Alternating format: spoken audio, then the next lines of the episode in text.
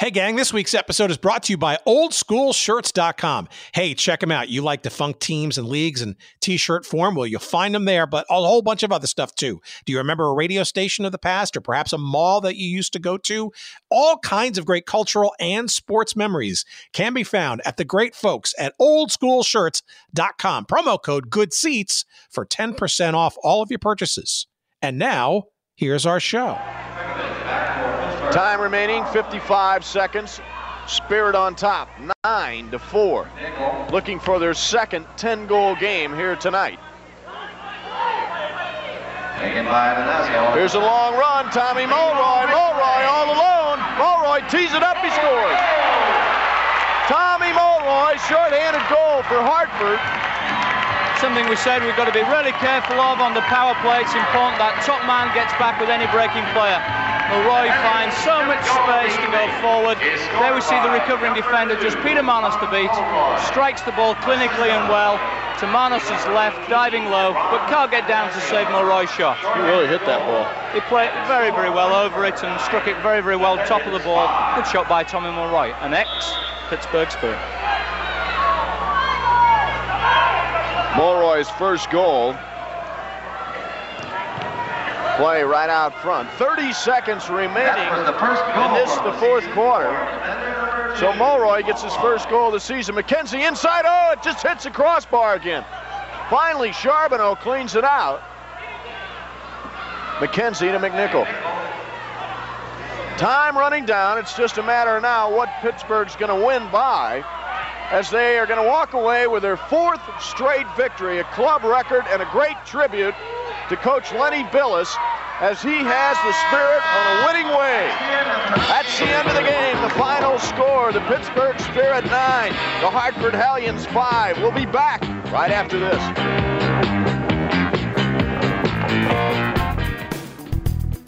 this. Welcome to Good Seats Still Available, a curious little podcast devoted to exploring what used to be in professional sports.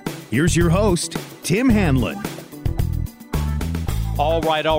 Let's get going, shall we? How are you, my friends? It's Good Seats Still Available. Yeah, it's the podcast that you hopefully know by now is devoted to what used to be in professional sports. It's our little weekly excursion into many things forgotten in the realm of pro sports, and we thank you for finding us, either for the first time or for a repeat visit. We appreciate it. We're bouncing back into soccer and a delightful conversation with a very intriguing character in the history of professional soccer, hell, soccer generally in this country, and I think emblematic of the twists and turns and the torturous history, especially in the modern game, of the sport in the United States.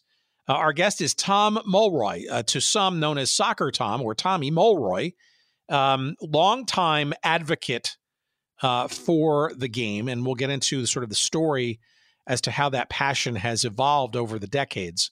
But like many in the early days of the 1960s and 1970s, a blue-blooded American player finding his way, if you will, amongst this still relatively barren landscape in the United States when it came to this sport of soccer, largely domiciled by ethnic enclaves and a lack of appreciation or respect by the big American sports and the infrastructure of coaches and schools and that kind of stuff. But as you'll hear in this conversation, the journey for a lot of American soccer players through the 1970s and 1980s, I wouldn't call it lonely, but it was certainly a relatively small group of people who, for whatever reasons, found themselves in love with this sport of soccer, almost to the point of being proselytizing and or endorsers of or advocates for or Pied Pipers, if you will. That's a term that applies very much to Tom Mulroy's career, both as player and beyond that. This is just a very intriguing conversation, and it's very, very representative of what many players of that era who went on to stick it out and ultimately become, if you will, the first generation of honest-to-goodness American-born stars. And we've talked to some of them in our previous conversations. Kyle Rote Jr., a really good example, among a myriad of others. But Tommy Mulroy, I think, is just indicative of the sort of stick-to-itiveness and the belief, despite many of the sort of social conventions against it, in the sport of soccer, and a flame, if you will, that was kept, especially in the dark periods. We've talked about this too, the mid to late 1980s, when largely the NASL and even the MISL and indoors was kind of sort of faltering, and in the NASL's case, gone away, just poof, like that. And really sort of a nadir for anybody of this generation, a player and believer, that felt, frankly, kind of abandoned because there wasn't a whole lot going on in the professional ranks. And the 1994 World Cup was not even on the horizon yet. And we all certainly know what's happened since then, MLS and USL and all kinds of other things. And, you know, an embarrassment of riches now. It still has plenty of problems, this pro soccer thing in the United States. But, you know, these are larger and modern type problems versus the existential ones that buffeted the sport for the 60s, the 70s, the 80s, and early 90s for sure. Tom Mulroy is very representative of that time, and so many different layers to this conversation, and I'm excited to bring it to you in a few moments' time. But let's start with that clip to kind of sort of set things in motion, and I think itself a microcosm of our conversation. That was from a major indoor soccer league game in its second season with the Pittsburgh Spirit, in their second season, and they were going to take a break the following season, and they came back in a sort of new reincarnated spirit, if you will, the year after, but I digress. Against the Hartford Hellions, this was January 26th, 1980. Now, this was a local broadcast that aired in Pittsburgh. This is an away telecast. Terry Lewicki, the early voice of the MISL in the early years, you heard him and his two brothers. They were arguably the, I guess, the chief operating instigators of this MISL. Earl Foreman and Ed Tepper, the co-founders of the league. But in terms of the various franchises and promotional, Terry was especially somebody we'd love to have on this show, by the way, as one of any of the Lewicki brothers. But Terry's voice you would hear on many local broadcasts and even in some early national telecasts in places like the USA Cable Network, et cetera, along with Paul Wright, who was the color commentator. And that was in the Springfield Civic Center, where, if you remember, this is around the time the Hartford Whalers of the now in the NHL at that time and the Hellions had to kind of dance around the renovation of the collapsed roof from the Hartford Civic Center.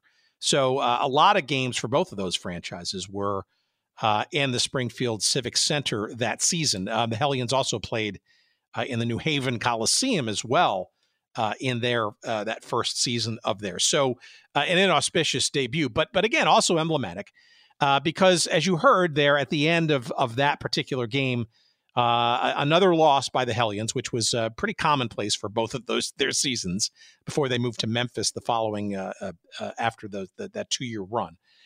Tommy Mulroy was in the midst of all of that, and in that case, scoring a shorthanded goal. That was his first of that first season for the Hellions, but just one of the many stops. And again, this is emblematic of what soccer players of that ilk, that era.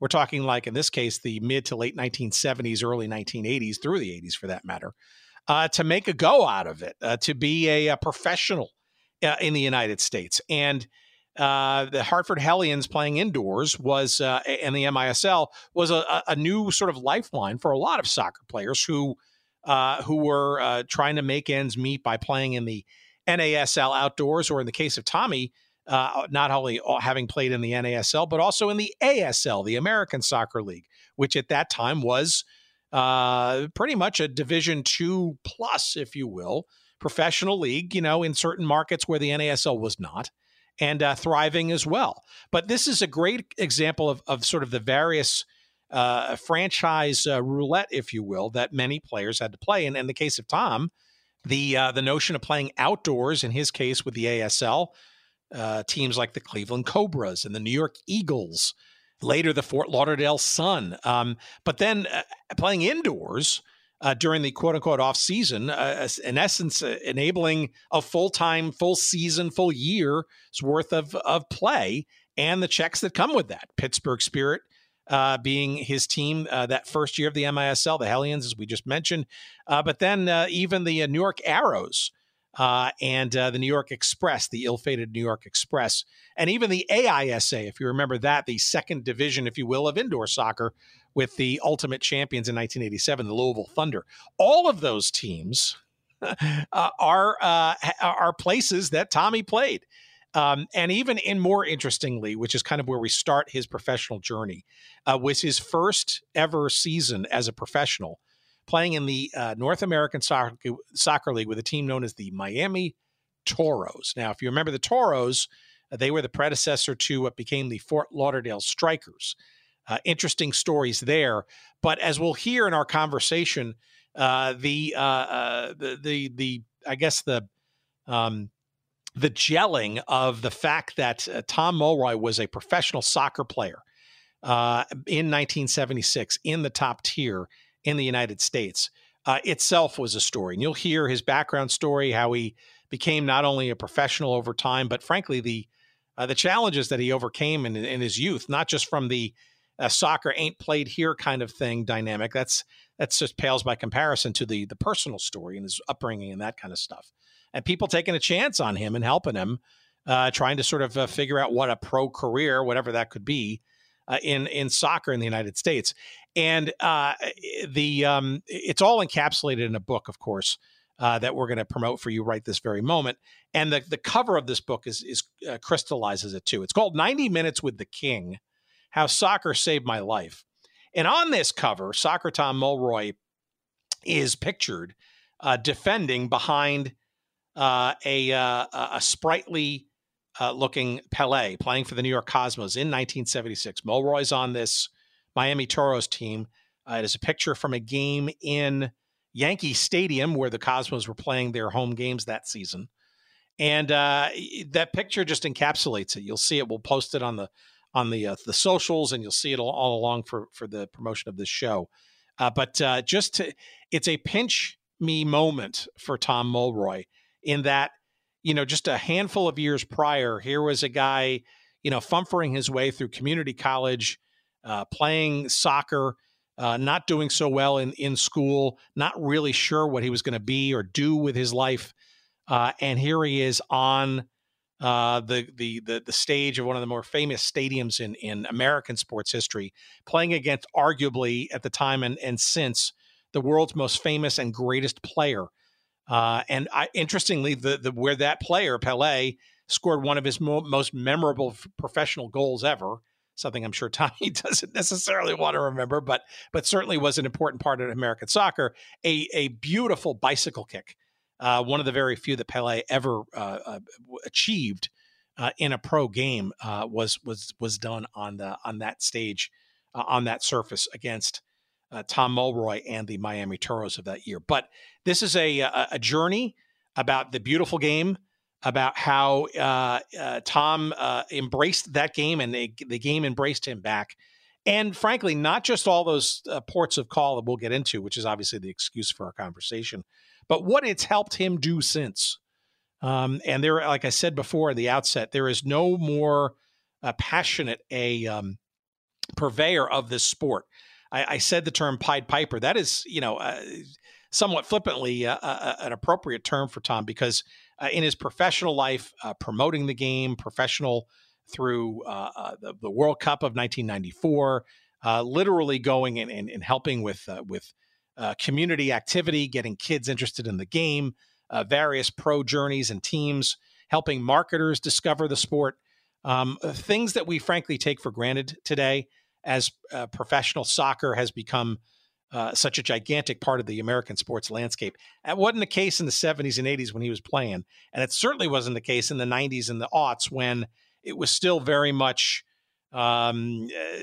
early days, if you will, for the American sports psyche to include soccer as one of its own. A fascinating, wonderful, and thoroughly enjoyable conversation coming up with our new pal, Tom Mulroy, as we discuss his life both on and off the field and with the sport of soccer. Again, the book is called 90 Minutes with the King, How Soccer Saved My Life. It is available wherever you can find good books. And of course, if you search up this episode on our website at goodseatsstillavailable.com, episode number 333, easy to remember.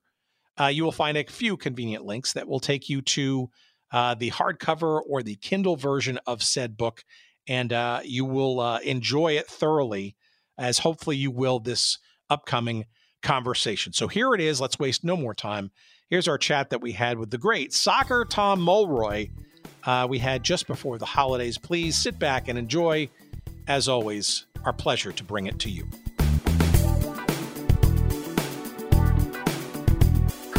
Let's start from the beginning, because I actually grew up in the northern New Jersey, Bergen County area. So tell us and our audience where you grew up, and perhaps a little bit of how you stumbled into this soccer thing in your youth. And then maybe we'll get into the granular nitty gritty stuff of all the other professional things. Yeah, well, I'm a New York City kid. My mom and dad met in New York when they were kids and married their high school sweethearts, what have you. It's all in the book. But then we moved out.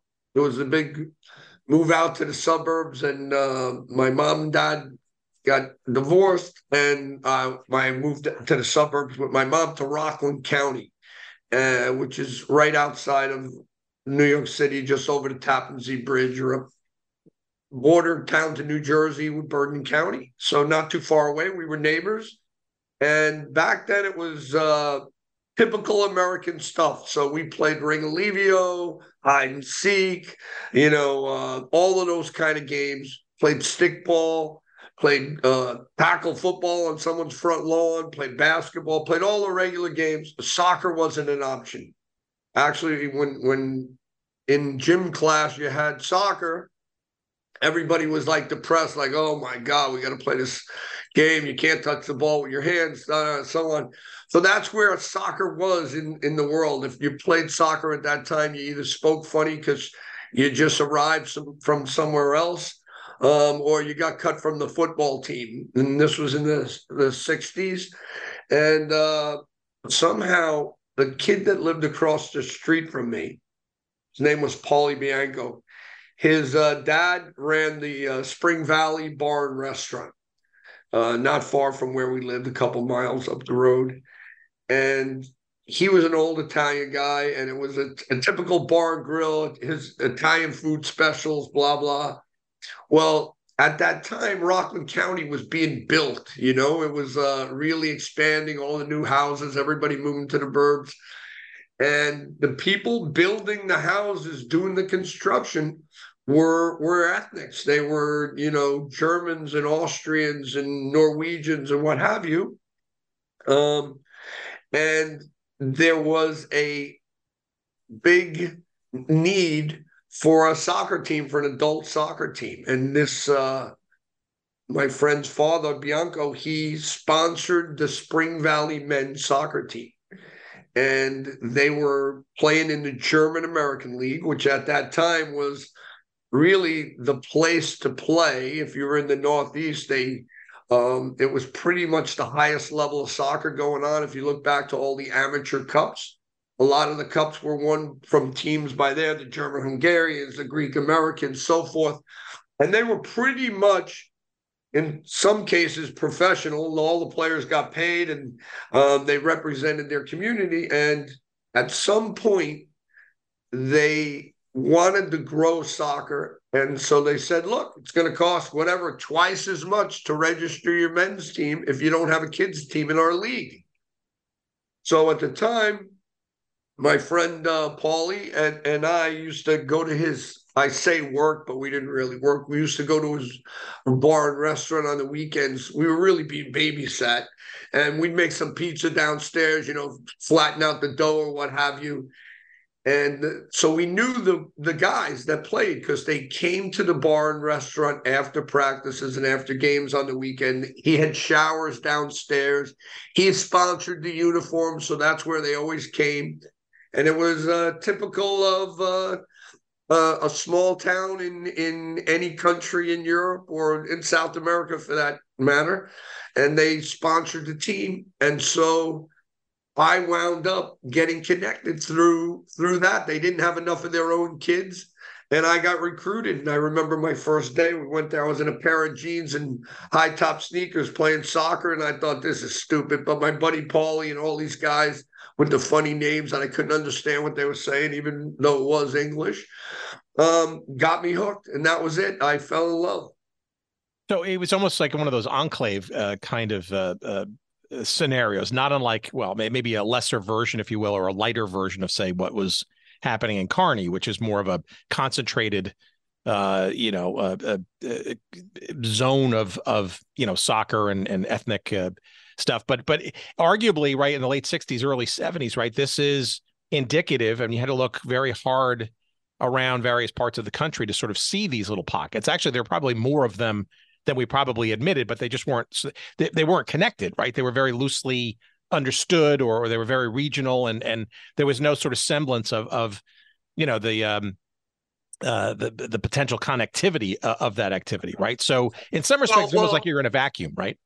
Yeah, exactly, and especially because if you think about the cultures, the Germans read the German Stadt, right, like one paper, and then the Greeks had their own Greek paper, and so it was even more cut in pieces than, for example, later on when the Hispanics came to the United States, right? So, like, even now, the club that I was with, Blau Eyes Gachi, that mainly had German, Austrian, kids from Europe, now their teams are full with Latinos, Ecuadorians, Argentinians, but you know what? They all read the same newspaper. They all watch Univision or Telemundo, right? So there was a way to connect the dots a lot easier than you're reading your German paper and I'm reading my Yugoslavian paper, right? So yeah, to your point, we were in a vacuum. It was almost like, what are those guys over there doing, How are you picking up the game, so to speak? How do you sort of, I guess, alight to the nuances of this, if you will, foreign sport? Because it's one thing to sort of be corralled and recruited. It's quite another to actually be interested in, and maybe even sort of think you've got some level of talent to play with these probably more advanced skill set kids. Well, one of the things was Paulie and I were kind of the oldest kids in our neighborhood. So we kind of like, all right, we're doing basketball today, right? And or we're doing this. And so we started to take it from where we went and met the other families, a couple towns over in Clarkstown. We met the other families, the other Germans, Austrians, whatever, Yugoslavians would bring their kids, and we'd meet twice a week for practice. Well, we'd go home, and now it became one of the activities on our list in the neighborhood, whether the other kids liked it or not. And then they started, listen, it's a game you fall in love with. You don't need to be big. You don't need to be strong. So long as your feet reach the ground, you can play. And, we all started to like and enjoy it more. And it became a priority for me, actually, for a lot of the kids in the neighborhood. Later on down the road, many of them also from my neighborhood, very much like Kearney, almost like Kearney had their guys, the Scots and the English and those guys in their neighborhood. In our neighborhood, it was, the Germans, the what have you. The unusual thing really was that I was an American. So somehow I got pulled into it, not by a parent. So my mom didn't know a soccer ball from a golf ball, right? And no one brought me to soccer. Soccer brought me to soccer. And most of the kids I played with, my friend Nicky Megalutis, he tells the story of his dad. He lived in Astoria. His dad would wake him up at 5:30 in the morning to go train because he wanted him to be a pro. And he'd go, Nicky's name was Nufrius in Greek. And he goes, Nufrius, Nufri, come on, we're going to training. They were in a 2-bedroom apartment with 5 kids. Nicky kind of leans up from the bed and pulls the shade away from the window. He looks he goes, God, it's snowing. He goes, they train under the bridge. Under the Triborough Bridge, you took him to train, right? So So I did not have that kind of influence of bringing me to the game. We were American. My mom didn't know anything. My family didn't know anything about soccer. So I was like a real gringo, if you will. So describe then high school and then into college and stuff, because it's clear that you were not only sort of interested in the game, you were picking up some skills and becoming quite good at it. That doesn't happen either by accident either. There's some level of passion or interest or belief on your own, as you're just describing, right? That I can get better. I enjoy this. I'm decently good at it. Sort of describe that process in college, because obviously in college is where you start to get a little bit of acclaim, I guess, for your play and getting onto some other people's radars outside of your hometown. Sure. Well, you know, it became like an obsession. I guess my first year playing, it was my birthday, the first game. I had been playing like 2.5 weeks. We had a game. And I was 12, and by the time the next year came around, I was practicing hours every day, and the coach made me a captain. And it was like it almost like transformed me. My my older brother was heading down the wrong road, and I was right in the back seat with him heading that way. And soccer kind of grabbed me and pulled me out of the car, put me on the new road. We were sniffing glue. We were robbing cars. And soccer, the guy made me captain, and it was like life-changing. His name was Soutner, and we were the only team, youth team, north of New York City, like over the Tappan Zee Bridge. Forget it. At that time, only in the city, in the ethnic neighborhoods, and Long Island was just starting at that time too. And there was a movie theater up the road from my house. It was called Cinema 45. And one day, you know, I started taking my ball with me wherever I went. I mean, the coach was like, "You're going to have the ball with you all the time. You're going to." So the back of the movie theater didn't have any windows. So one day when I was walking up to Hillcrest, I started kicking the ball off the wall, you know? And I was like, wow, this is great. And then all of a sudden, a couple of the guys we met, we were playing there, and then the place had lights. So we went from playing on someone's lawn that ended when the lights went on to playing all night. So I'd go there, and the coach would say, you know, "Well, Tommy, if you want to go play, you need to kick the ball 500 with the right and 1,000 with the left," right? So I'd literally go to the wall and rank it off the wall left and right. I used to be able to throw a tennis ball off of a wall and head it back and forth hundreds of times without it hitting the ground. Because I spent so much time by myself, mainly because it wasn't easy to find a game or someone to train with. So if you wanted to be a good player, it had to be like an individual discipline where you kind of did it yourself. And then, you know, in high school, my first school experience was a junior high. You know, we were playing in gym class, and, you know, they had these brown balls. There were no goals. There were no mini goals. They had nets that they put on the bottom of a football goal post, you know, that always had the bars above it. That was it. There were none of these millions of goals laying all over the fields. So you'd come to gym class, and they'd put two big orange cones on one end, two big orange cones on the other end, and then they'd send you off, and everybody would kick each other to pieces in gym class, right? No one was controlling the ball, no one. And I happened to have great junior high teachers in the gym class. They were mentors, a guy by the name of Mazaris and Bloom. And I guess they saw me, you know, here I am a year after I've been playing with the club, training 3 days a week, training on my own, and there's the kids just kicking the ball around, and all of a sudden I'm bringing it down, making turns, knocking balls in with both feet. So they call me over, and they go, "Where did you learn how to do?" Like, "Hey, what, you know, you don't have an accent."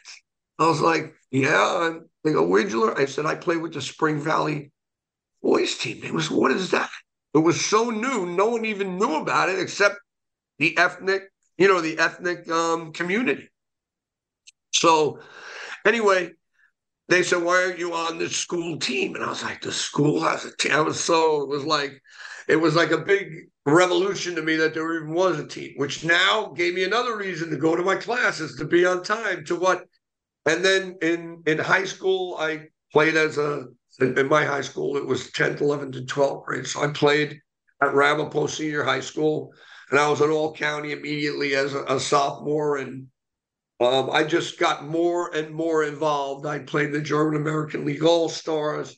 I mean, I couldn't get enough of it. I literally, you know, while I was writing the book, one of the guys helping me, William Durella, who was kind of one of the people that I kind of bounced ideas off, he goes, you keep saying how many hours you trained, how much, you know, you got to quantify that. So we went back, and I called friends, and when I used to train an average of 40 to 60 hours a week, depending if I had school or not. So, and most of those hours were on my own, because the team, you know, only trained a couple of days a week, but then you have the junior high team, I mean, the high school or school team, and then you have the, so I was kind of obsessed, you know, did you ever ask yourself why you became so obsessed? Was it because you thought that was, quote unquote, a ticket out of some of the things you were being diverted to earlier in your youth? Or did you think you had maybe inklings of becoming, you know, making a career out of this? Or was it just more a distraction? Or was it just you fell in love with the game and it was just something you wanted to do in all your waking hours? Well, the ethnic guys all followed the World Cup before anybody in our country knew about the World Cup. You couldn't even get it on, you know, I mean, the first World Cup I ever kind of watched. The Felt Forum in Madison, under Madison Square Garden with, yeah, I mean, you know, it's a closed circuit. This is crazy. That's where you had to go. And that, in 1970, they didn't even really have that, I don't think. Maybe they did, but I was too young. I didn't go.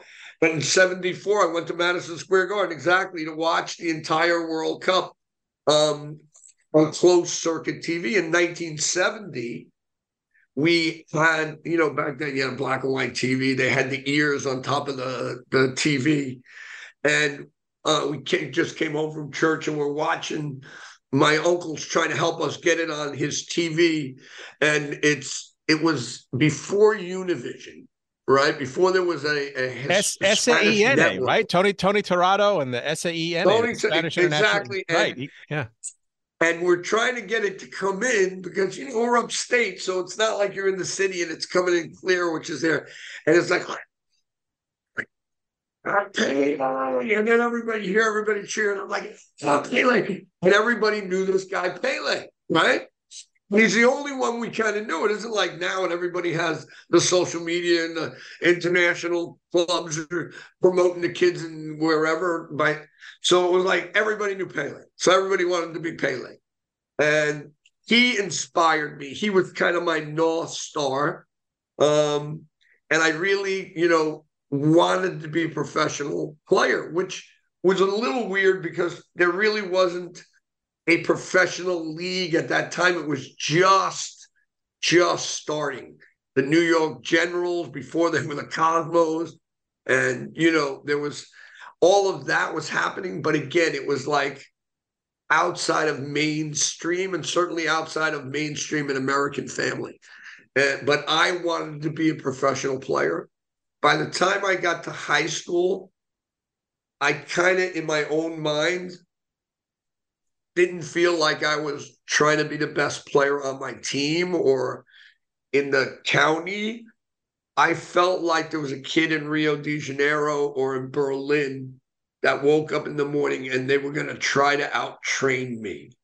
And I was trying to train harder and become better than them, right? So, you know, at the time, I mean, I became a good juggler with the soccer ball. And people like, well, you know, today everybody can juggle. It's no big deal. There's a million guys that can do tricks and don't even really play soccer. But back then, it was because I didn't have anyone to play with, right? That was most of the time, you know, I was on my own. So beyond hitting the ball off the wall or kicking the ball through a goal that didn't have any nets, you could keep the ball up, work with your left foot, your right foot, you know, hit it high, bring it low, whatever. So that's why I became so intense at my training. And then when it came to college, I wasn't a good student. I had a learning disability. At one point, you know, when I went into a guidance counselor, he went, "What do you want to be?" And I went, "Well, I'm going to be." I was like saying to myself, "Doesn't this guy hear the announcements in the morning that I scored 2 goals and we beat the team and blah blah blah in the school newspaper?" And I go, "I'm going to be a professional soccer player."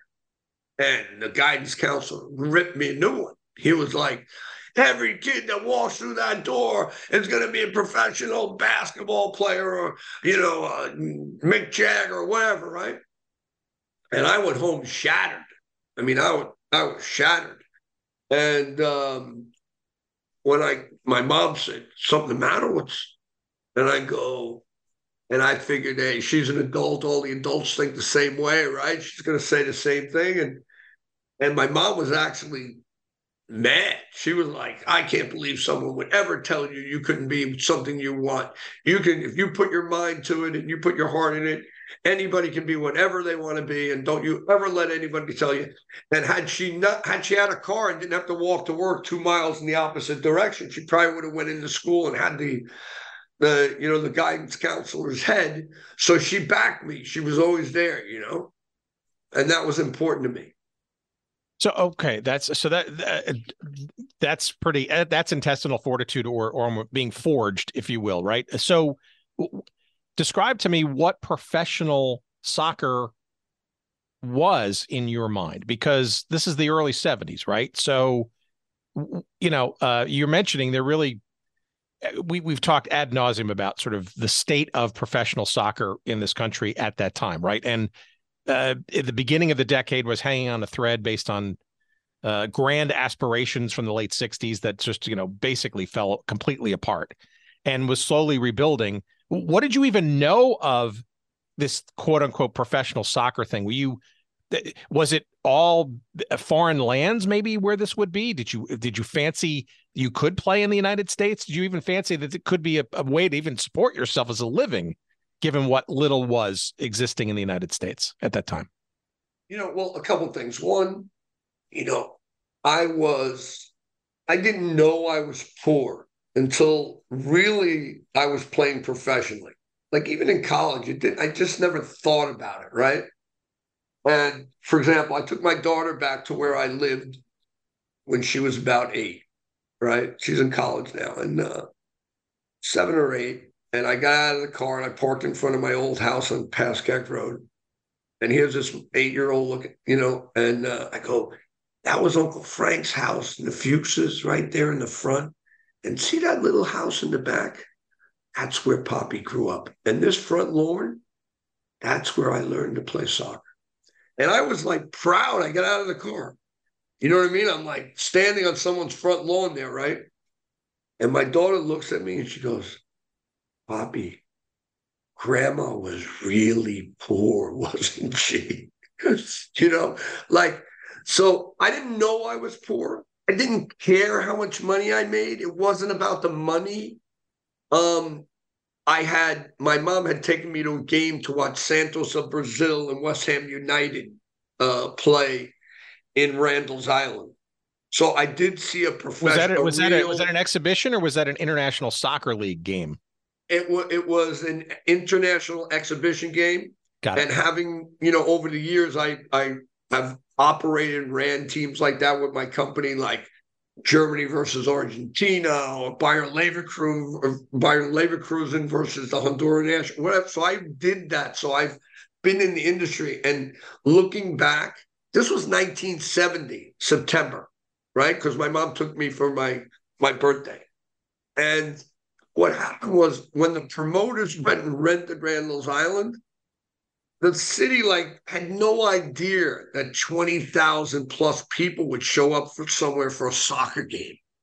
There were no police at the game. Like they had like 3 ushers, right? They normally, when you rent the stadium, they go, what's the pop? All right, you need this many police. There's going to be that. Let's get parking. Let's do that. It was like, these soccer guys, no one's going to come.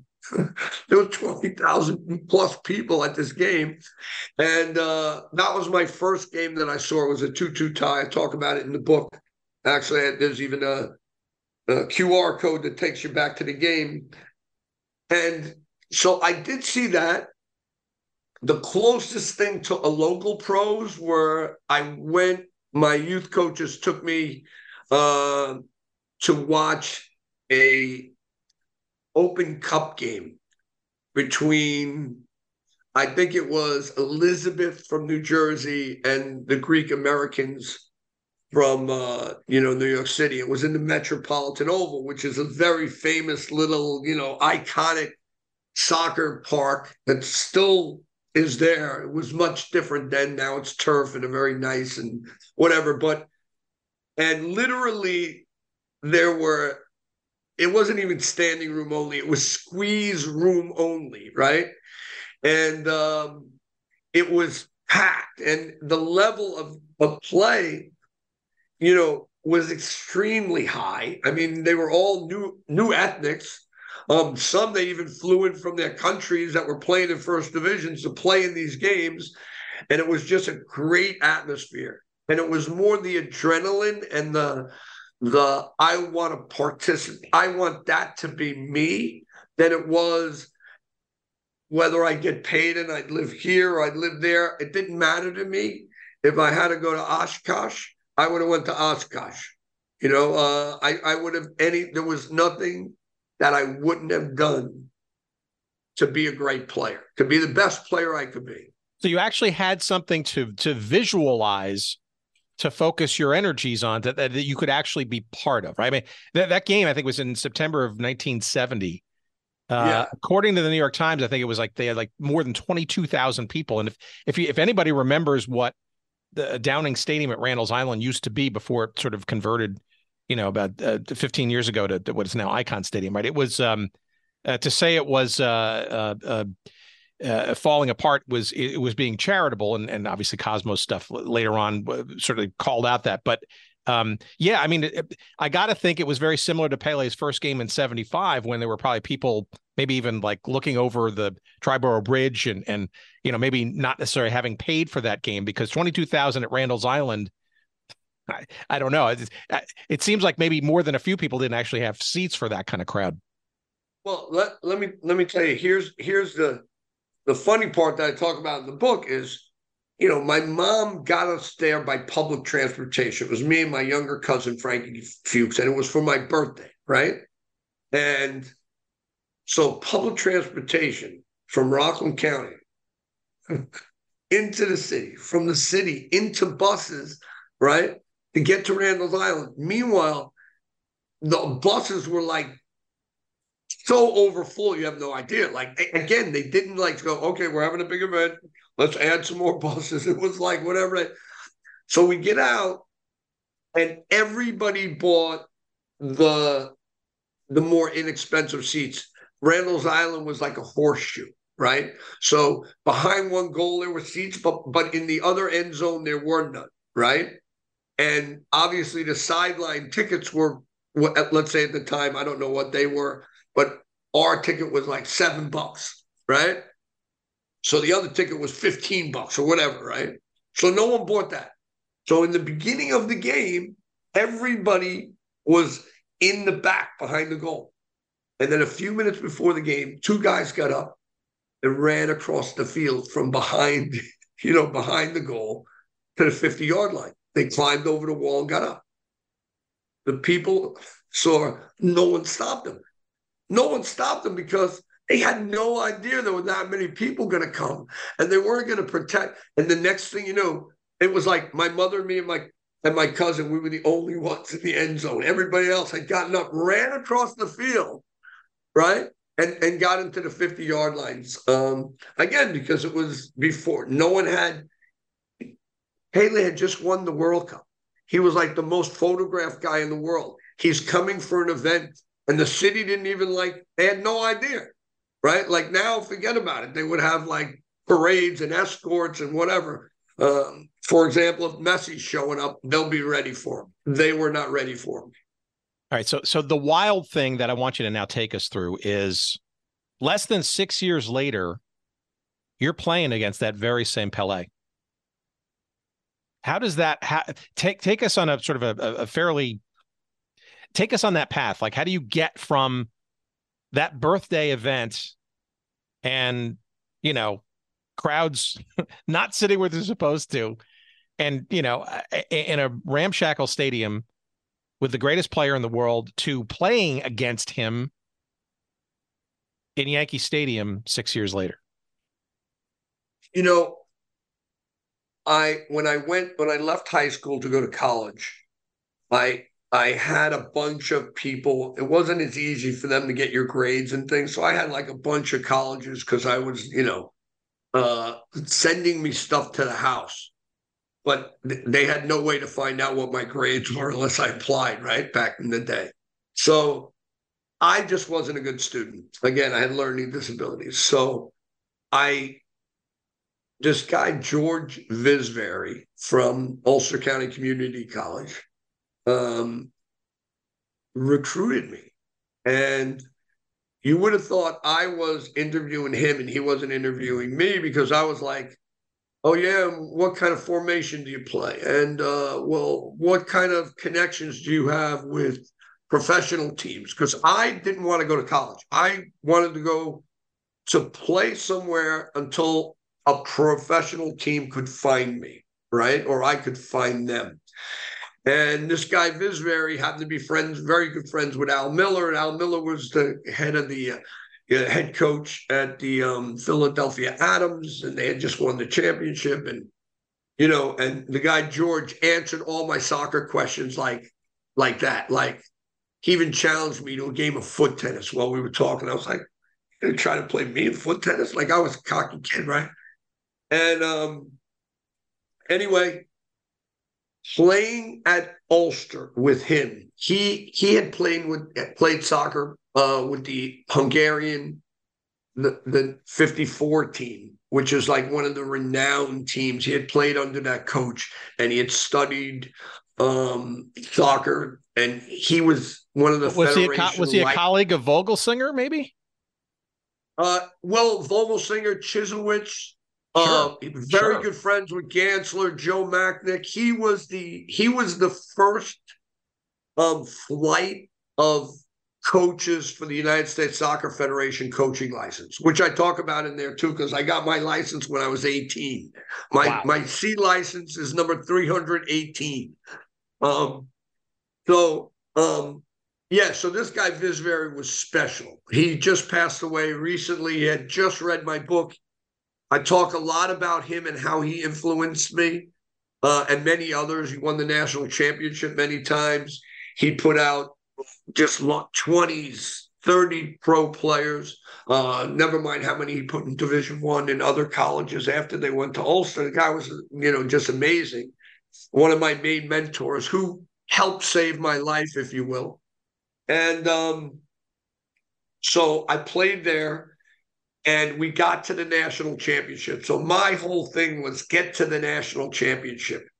So we got to the national championship. And at the national championship, I was approached by a college coach.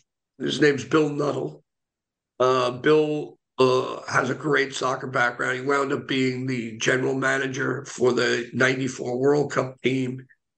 So he was Bora's boss, although Bora always says he was my boss. And then Bill always says to Bora, he goes, no, Bora was my boss. I was not his boss. And anyway, Bill was coaching at FIU at the time. And he approached me and said, so I coach at FIU and I saw you just playing in St. Louis here at the national championships. And blah, blah. And he started going into like his school and how good it would be and how I would fit in and blah, blah. And I was like kind of not hearing it, but my mom always said, listen, always listen to people, hear them out, and then be honest with them. So he ended his spiel and I went, I'll be honest with you. I'm really looking for a pro team. So I'm not sure that your school is going to fit what I'm looking for. Like, as nice and as cocky as you can be, but as nice. And he goes, well, funny you say that. I play with the Miami Toros. I'm their goalkeeper. And I'm sitting here with the coach, but he's not allowed to approach you. But you can approach him. And I'm like, where is he? He's like, he's sitting up there in the, you know. So I'm not even sure if I said goodbye to Bill or not. And I was sitting next to the guy, and we went through a thing, and he said, okay, I really like the way you played, and I'm not allowed to approach you. And then he asked me about your financial aid status, because if you had a hardship, the league could sign you before you were a senior, but if you weren't, you couldn't. You know, there were all rules, as there are at every league at all different times. And so that's where my connection to the pro started. And then when Greg Myers brought me in early to work in the front office and do the community relations and stuff, because I was an American kid, I spoke English, I had my coaching badge already, and he thought it would be a good fit. And he was trying to get more Americans into the league, which was hard at that time. But being encouraged by the rules, though, the rules wanted more American players, because they were bending over backwards at that beginning, at that point, to encourage more American players, right? Yeah, they were. See what happens. There were none, so then they made rules. Like, the rule at one point was you have to have 6 Americans, right? And then, but then how do you define Americans? So, like, is it a green card holder? Is it a citizen? Is it, you know? So. How many real Americans were in the rosters were few and far between. A Shep Messing, for example, but many times a Giorgio Canalio, who became an American citizen later on, counted as one of the Americans in the Cosmo lineup, right? So they kind of got around it in some ways, but he was an American guy. He wanted to, and so he was working on trying to give American young players chances. And anyway, our first game was in Miami the next year. This was Pele's first full season in the NASL. It happens to be against the Miami Toros. What are the odds, right? So here I am, a rookie, and my first game is against the guy Pelé, right?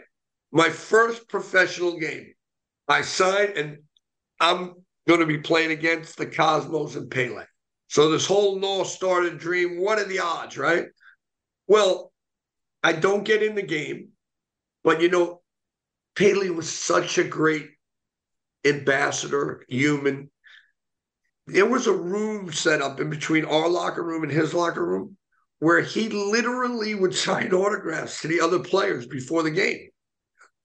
So our coach would walk us in one at a time. I handed him my scrapbook that I had. You know, it was more of him in my scrapbook than me. And he signed my autograph. Can you imagine a player you're about to play against in a professional game signing an autograph for you before? Anyway, I wound up not getting in the game, which was probably the first game of my life that I didn't start, and never mind not play. Even I played with youth national team. I wound up playing in a position I didn't usually play, because the better players took the creative midfield and other places that I played, but then I played wingback, so it worked out, you know. But here I didn't play. First time ever in my life. I was kind of shattered. It was televised back to New York. The game was in Miami.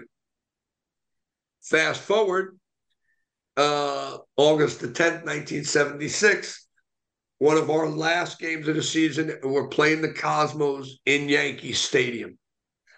And, you know, the coach never gave the lineup until in the locker room. You know, he watched you warm up. He made sure you were, you know, there on time, you know, all the things. And then he'd give the final lineup. So he gives the final lineup, and I'm in the lineup, and I'm like, wow, like, this is too much.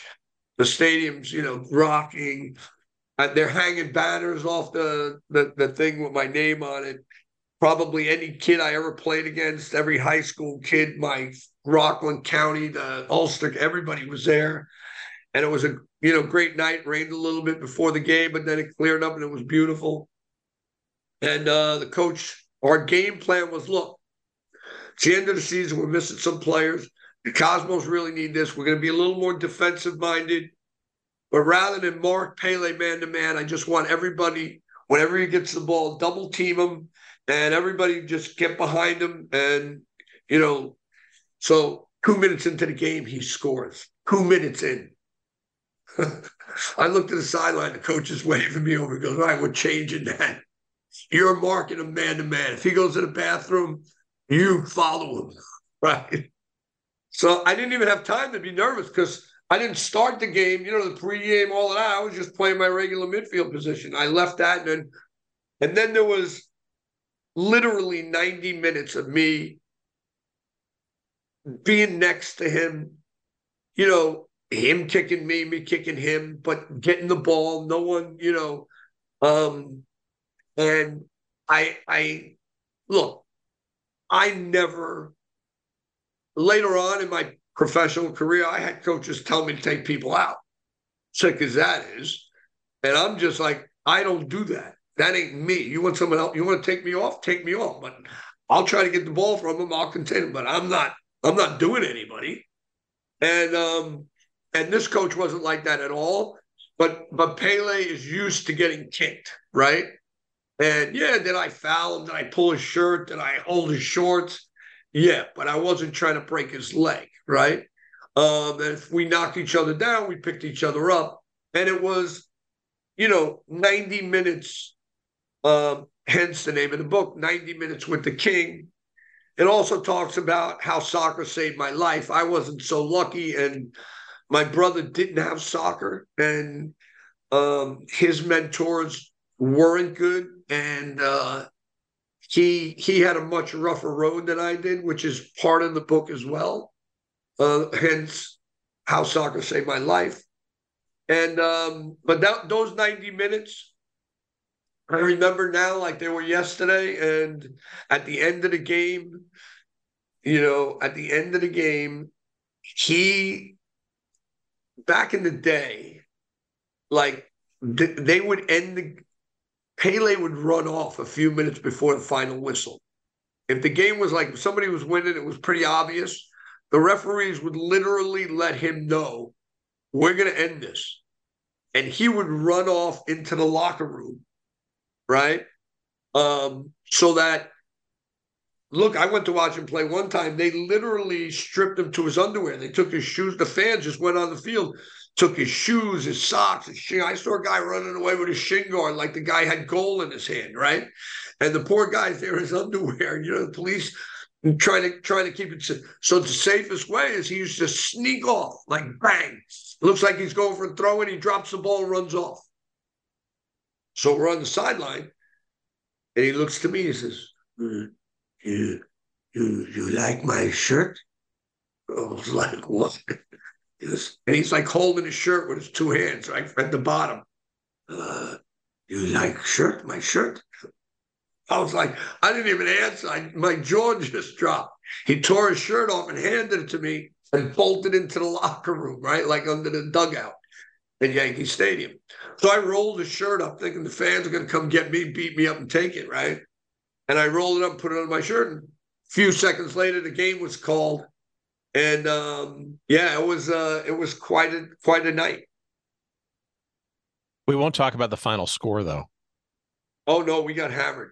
But a lot of our English players were on loan, and if you weren't in the playoffs, they could bring you back early. And they needed to win the game to clinch a higher position.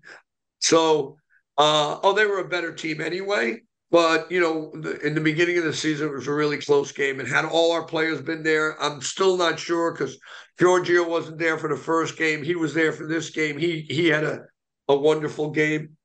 But for me, it didn't matter. I had front row seats to what I say was a magic show. Pelé hit a bicycle kick. That also, I have a QR code in the book that takes you to the kick. But it was, he said it was the nicest goal of his life, which is pretty good for a guy that scored over 1,000 goals. And I was right there when it happened.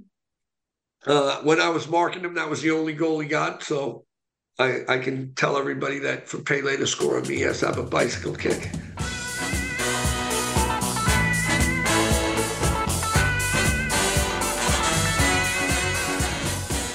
All right, what's this? OldSchoolShirts.com. Fantastic. You've heard me talk on and on and on about the great folks and the great wares at OldSchoolShirts.com. Like the name implies, it's old school and it's shirts, and they put them together, see, into what they call OldSchoolShirts.com. It's like the name implies, but of course we love them primarily for their sportswear. You name the league of the past, you name the team of the past, the chances are huge that they're going to have more than one shirt and different color schemes for things that you may remember from the United Football League or the Major Indoor Soccer League or various flavors of the original XFLs, plural, or the Federal League perhaps, or maybe World Team Tennis, or maybe it was the North American Soccer League, and on and on and on. But hey, it's not just sports. It's also great cultural touchstones and memories from the past. How about the officially licensed Evil Knievel connection? How about collection? Yeah, that's what he's trying to say. Various colleges. How about dead malls of the past? Ice cream parlors, maybe even radio stations that you might remember. Hey, even there's a latest edition of the old, now old, Aloha Stadium commemorative shirt. All that kind of stuff and more. You will find at least a handful of shirts that you will just transport you back into your past, and you will amaze and impress your friends at the same time. It's oldschoolshirts.com. And we got a promo code for you, of course. Let's save you some dough while you go there. And it's promo code is Good Seats.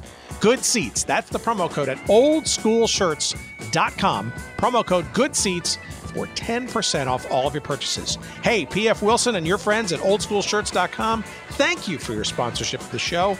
And now, back to our conversation.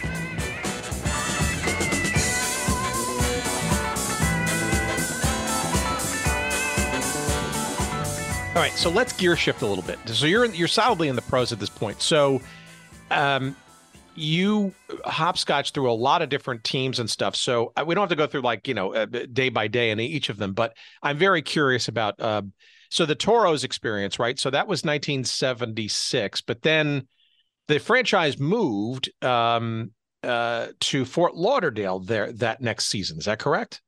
Yeah, moved to Fort Lauderdale, got a new coach. It was Ron Newman, got a new branding, and I got cut early in the season, and it was the first time, again, you know, I fought my way into the lineup with the Toros to the end of the season. I played more than half the games. I got more than half the minutes. Not bad for a 19-year-old kid, the youngest kid in the NASL. And now a new coach comes in, and he wants all his players. So early in the season, I got released. It was the first time I had ever been cut from anything. I mean, you name it, whatever. So it was pretty hard to swallow, right? And, you know, you start questioning yourself. Well, can I, you know, am I good enough? Can I do this? And it would have been easy to pack it in.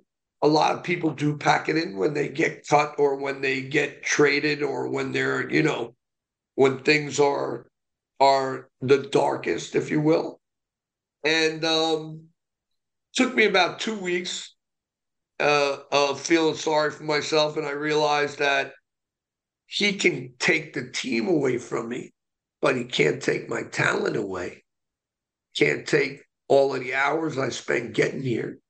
He can't take my enthusiasm, and he can't take my spirit.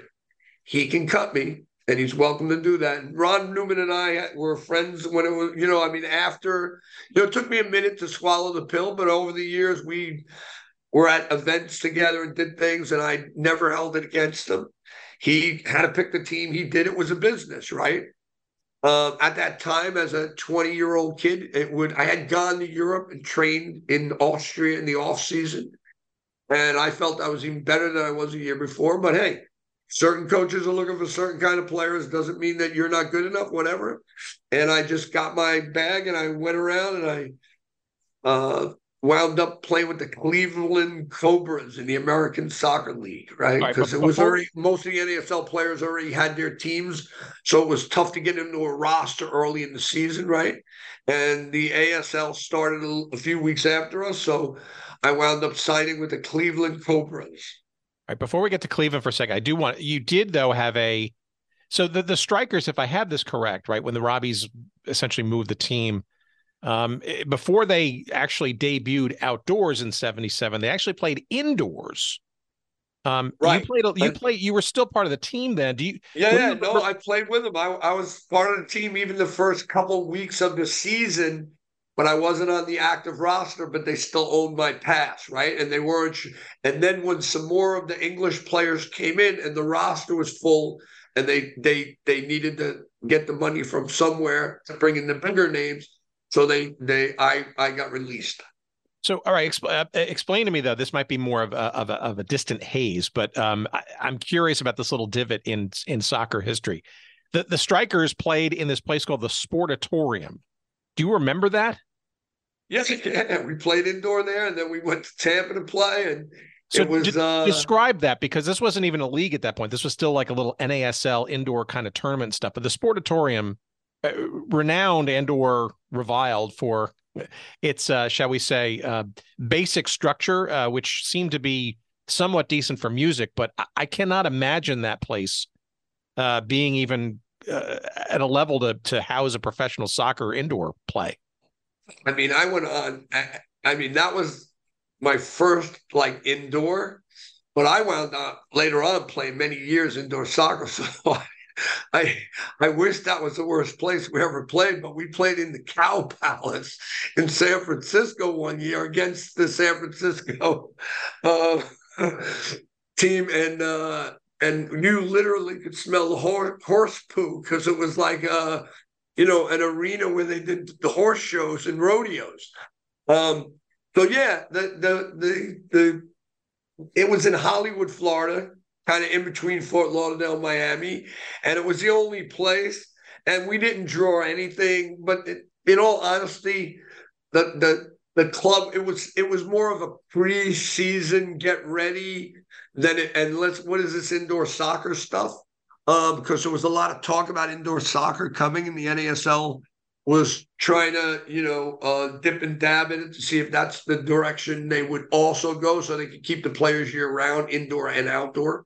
Yeah, sure, and obviously we know sort of the what germinated from that. It's just curious to me that, and the Sportatorium just is notorious for all kinds of other stuff. But to me it's intriguing, because it was the only time that facility, and that facility was rumored to be a place for a World Hockey Association team and all that kind of stuff. The only pro game that ever played there was the Strikers, that quote unquote indoor season. All right, so let me tell you about the ASL then. All right, so getting to Cleveland, and then you played the next year with the New York Eagles. So describe to me the difference between the NASL and the ASL. And I think people need to also remember too that the boom times, or the beginning of the ascent of the NASL to sort of like, major league kind of status, was certainly on its way.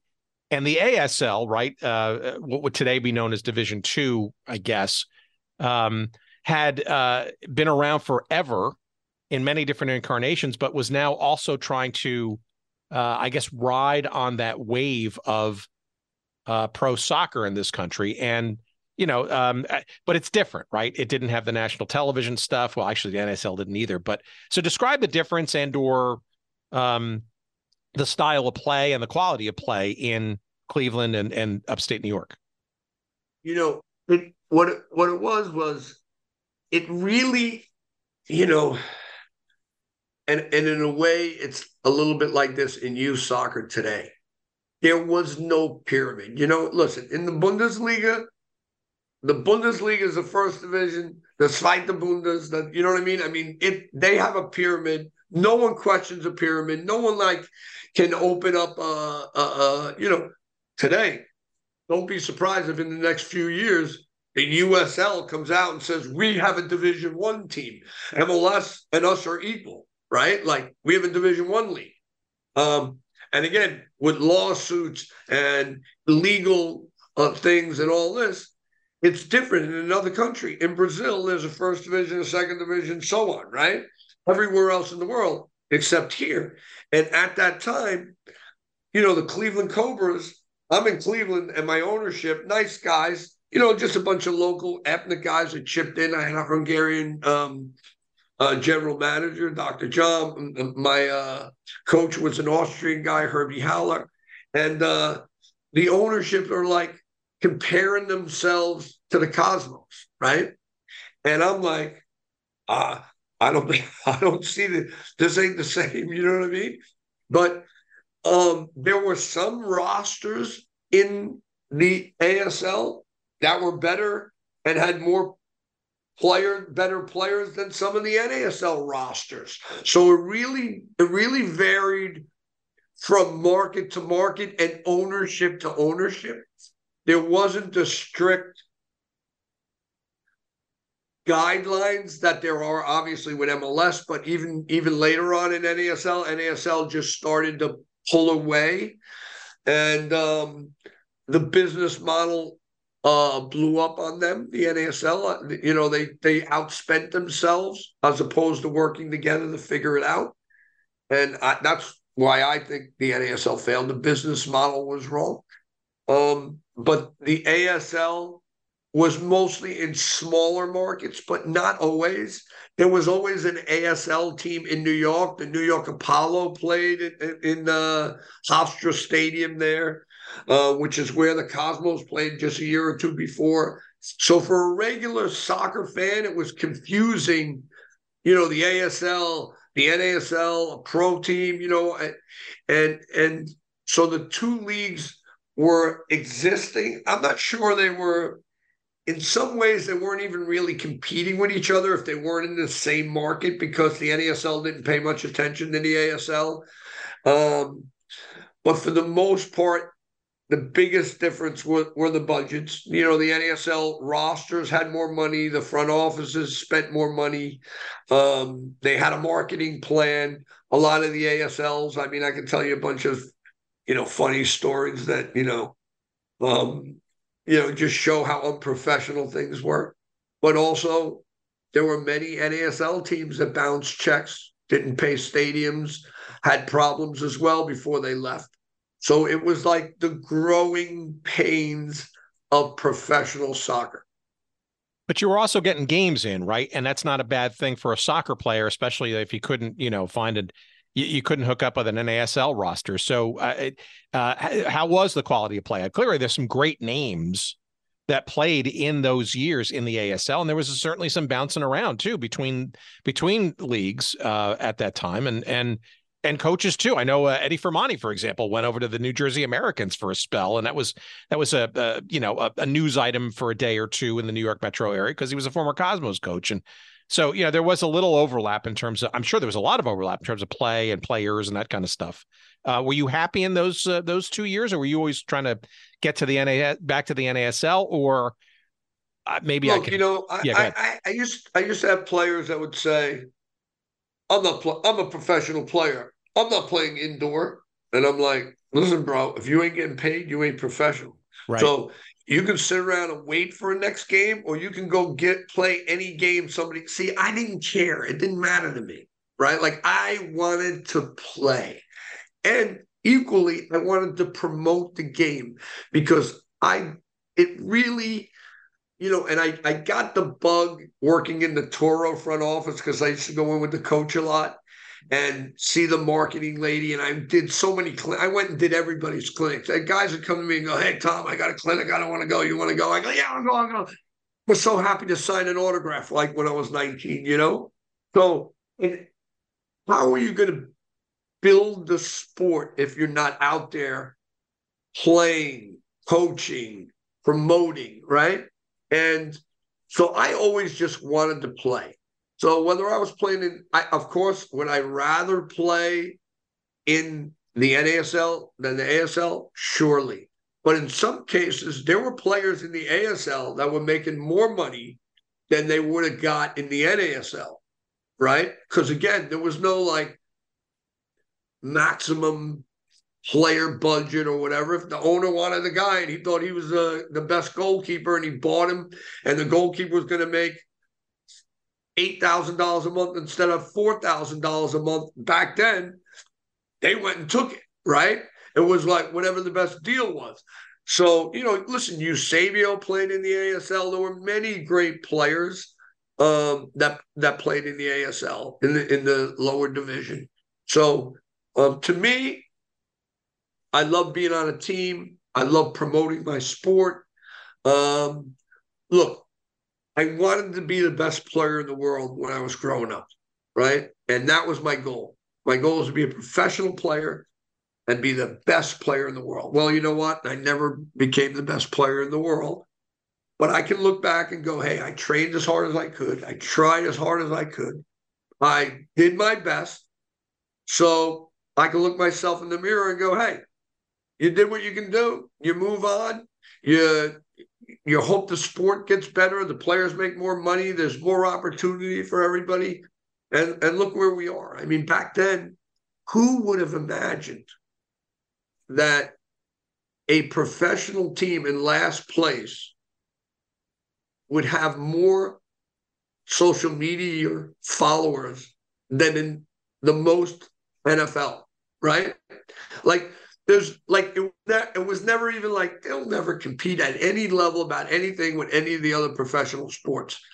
And soccer right now, let me tell you, we're right up there. We are no longer in the back of the bus. We're driving the bus, and that's from participation, that's from revenue, that's from marketing, that's from sponsorship internationally. Forget about it. So, you know, the MLS has done a great job. This Apple TV thing changes things. And back in the day, there were two leagues. Now there are a bunch of leagues too. So I'm happy that I played for so long. I played with so many different teams. I met so many great humans. I played it with and against great guys, and I'm a lucky, lucky soccer human. I've been blessed by the soccer gods.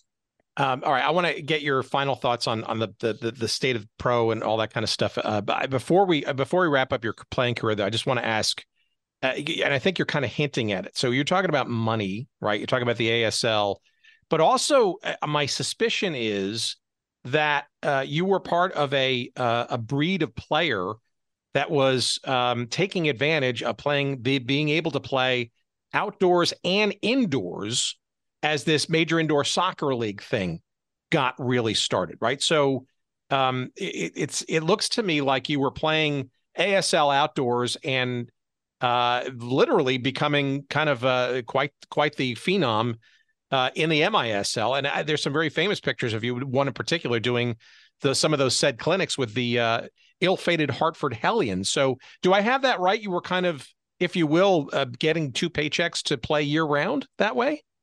Like I said, because I'd have a guy go, that's not soccer. I go, you ain't getting paid for 3 months. What are you going to go collect? You go collect unemployment? I go, I am going to play, right?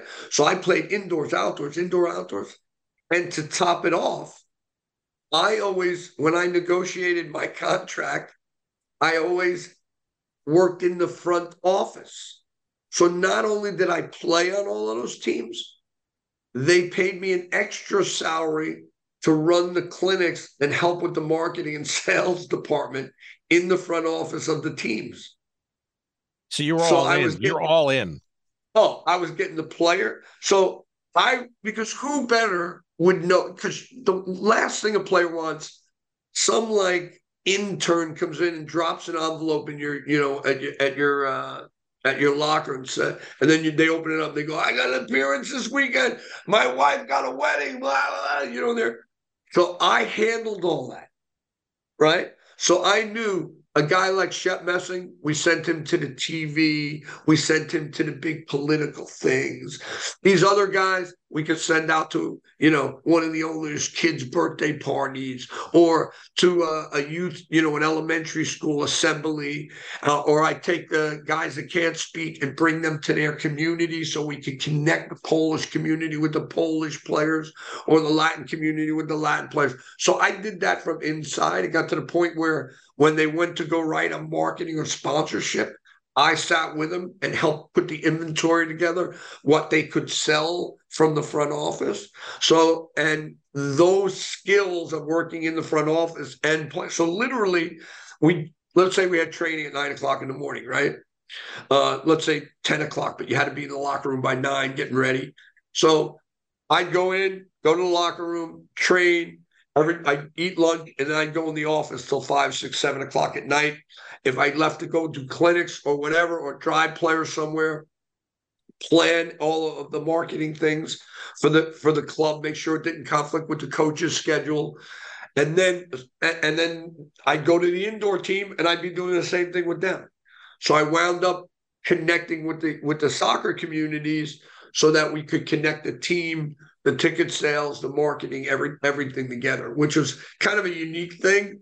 Sometimes, sometimes some of the players didn't understand, right? How I could be out doing all those clinics and still show up for training. And well, I just really felt that it was part of our duty to sell the sport to the country, right?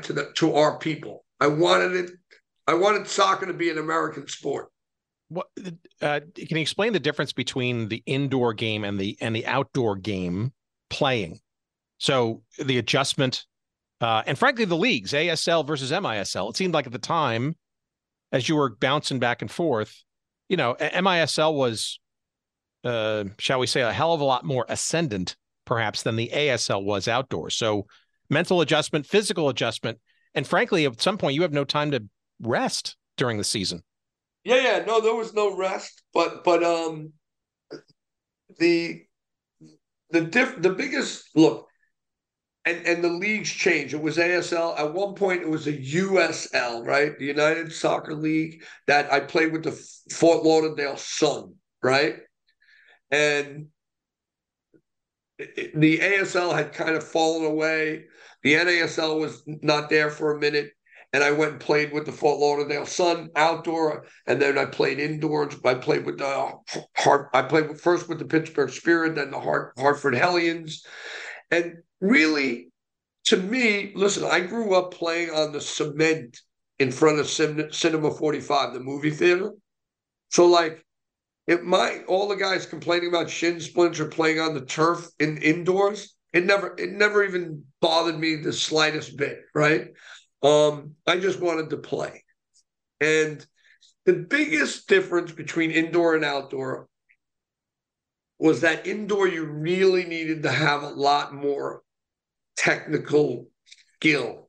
There were a lot of players outdoors that couldn't also play indoor just because of their style of play.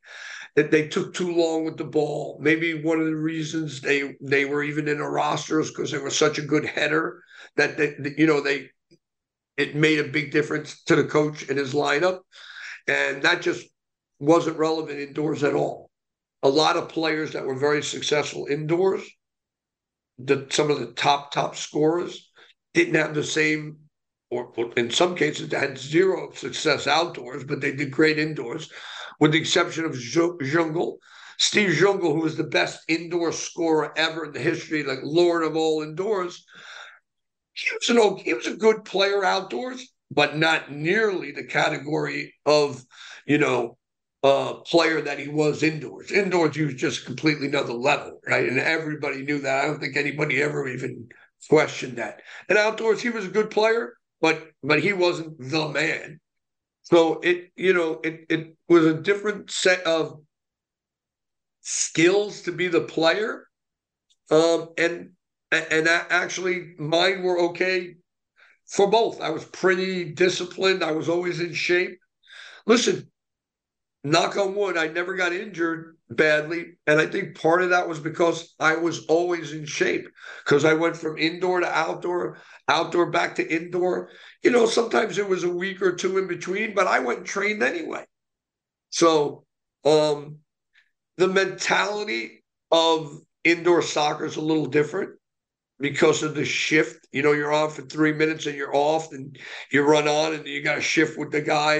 And it's a lot more, the tactics are like hockey, more than the outdoor game where you got to sustain yourself for 90 minutes.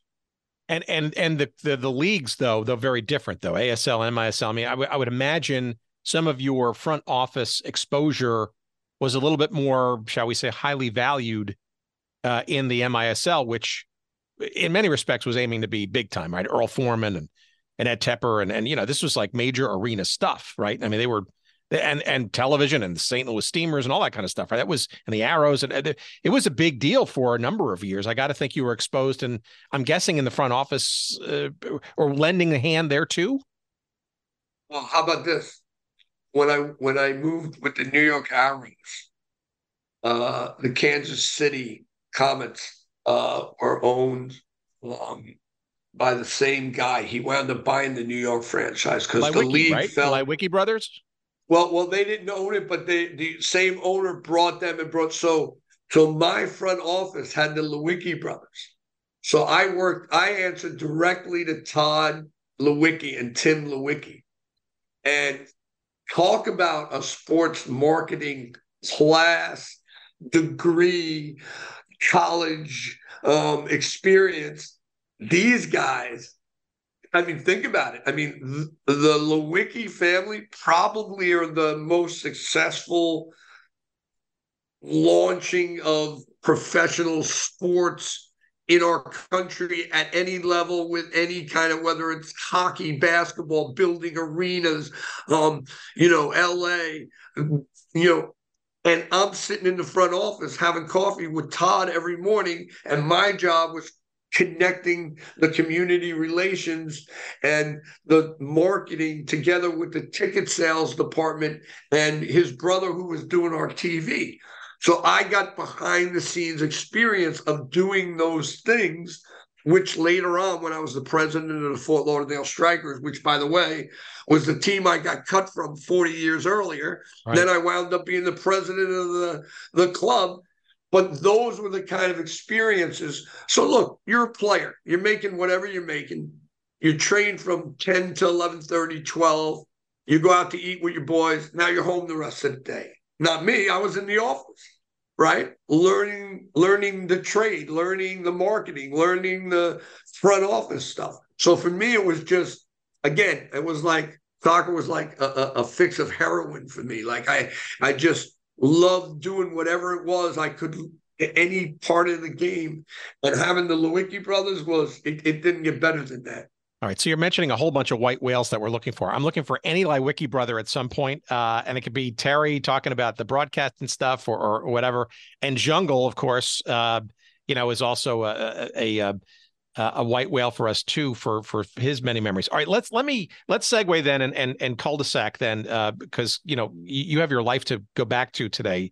The last thing you want to do is spend like 7 more hours talking to me. But I'm sorry about that. Yeah, I do go on too much. No, just, no. I would. I'm worried about you running out of steam. So it's clear that that exposure to these front office experiences, being out in the community, the grassroots level.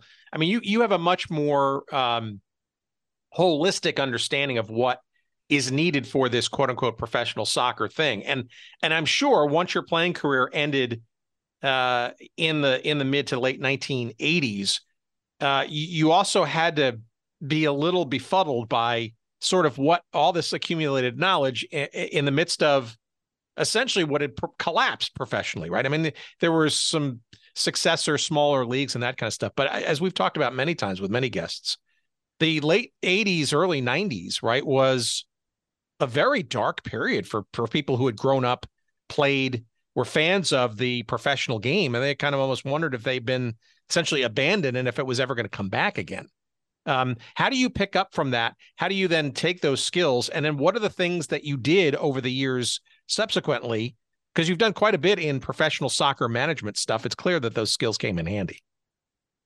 Well, first of all, I'll never forget the day it was in the USA Today newspaper. Remember the USA Today paper when it was always... It's still around, but, you know, sure. But back in the day, it was quite a thing, right? In the early 80s, it was like the go-to sports page, right?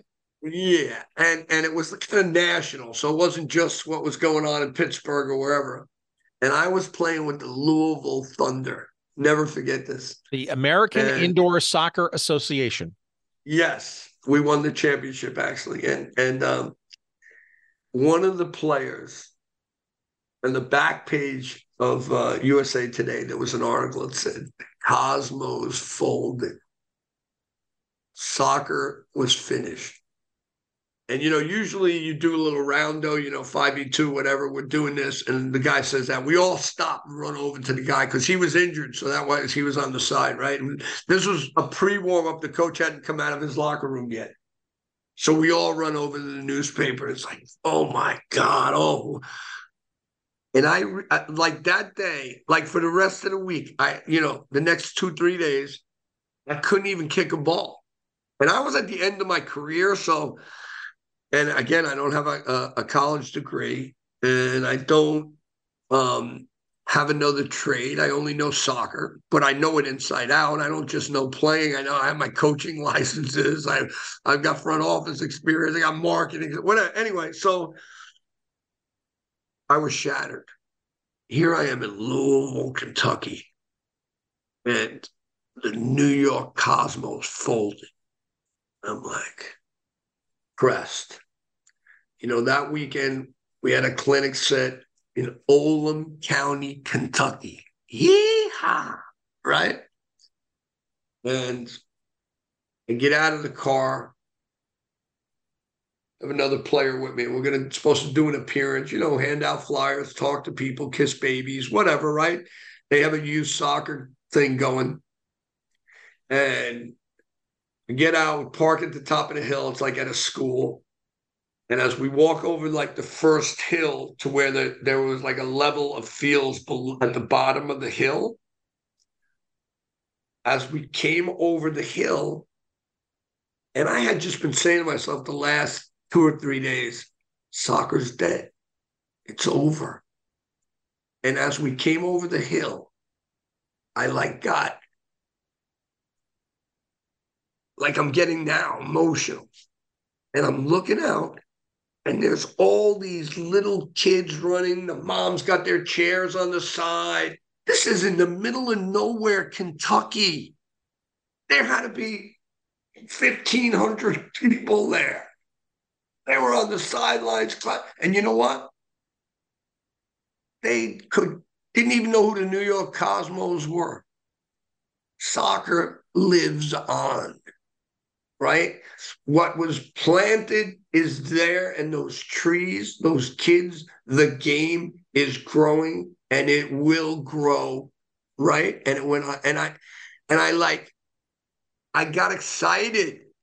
I realized that it wasn't over, that there was much more ahead, and that those experiences, that complete negative.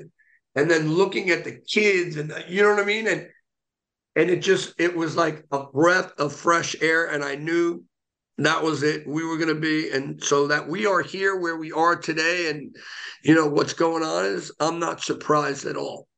You have to be surprised, though, you mentioned the reincarnation of the NASL and the Fort Lauderdale Strikers and stuff, right?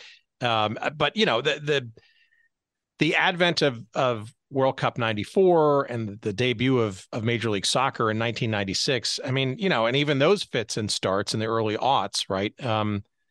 Success was still, you know, even after all of those, not guaranteed. I mean, you must have to be gobsmacked, though, by what you see today. I mean, we're recording this the day after MLS Cup and, you know, a jam-packed lower.com stadium in Columbus, Ohio, of all places, and, you know, another championship for the crew. And you know, it's still growing, so to speak, but soccer-specific stadiums and, you know, a billion-dollar, you know, streaming deal with one of the biggest tech companies on the planet, and you know, the sheer availability of the sport on television, every form of media in this country. I mean, you'd have to be locked up, I guess, back in the late 80s, early 90s to think that that would even be a thing 30 years later.